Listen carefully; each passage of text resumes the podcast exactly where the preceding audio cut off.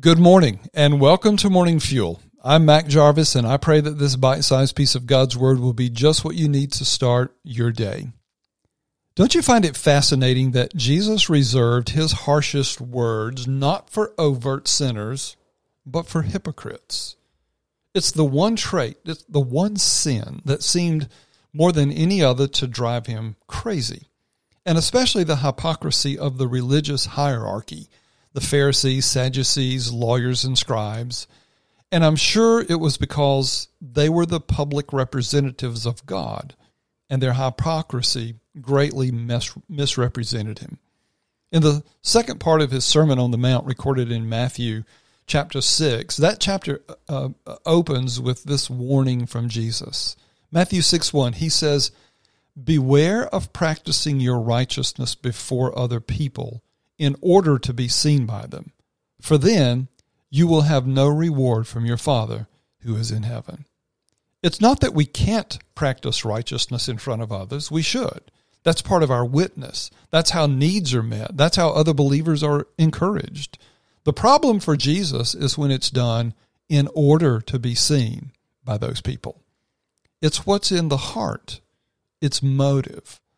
Jesus says when you do it and your motive is to get noticed by people, that's all the notice that you get. God does not notice it. The only reward that you get is the one that you get from those people. Uh, Eugene Peterson said it might be good theater, but God, who made you, won't be applauding.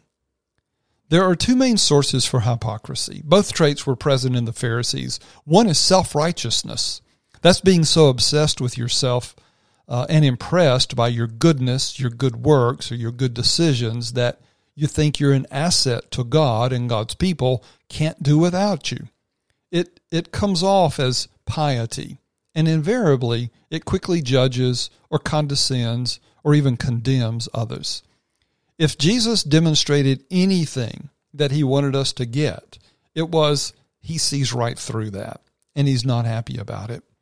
The other is self concealment. This kind of hypocrisy happens when one is obsessed uh, not with one's own goodness, but rather they're ashamed of themselves because of hidden sin. Instead of dealing with their sin, it's covered up or carried out in darkness. But then they outwardly portray an image of self that attempts to look godly on the outside, but it isn't. It's posing this kind of hypocrisy can become dangerous.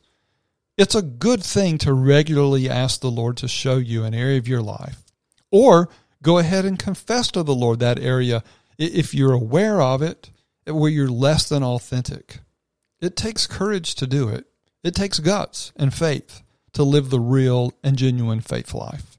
God longs for us to do it, and He's willing to turn even our most subtle seeking of recognition or applause, hoping that someone would be impressed with our humility or our generosity or our talents, he loves to turn that into genuine faith and trust in him. In fact, he desires that we be more effective in secret with him than we are in public. And the reward that comes from him is far better than the, re- than the reward of men.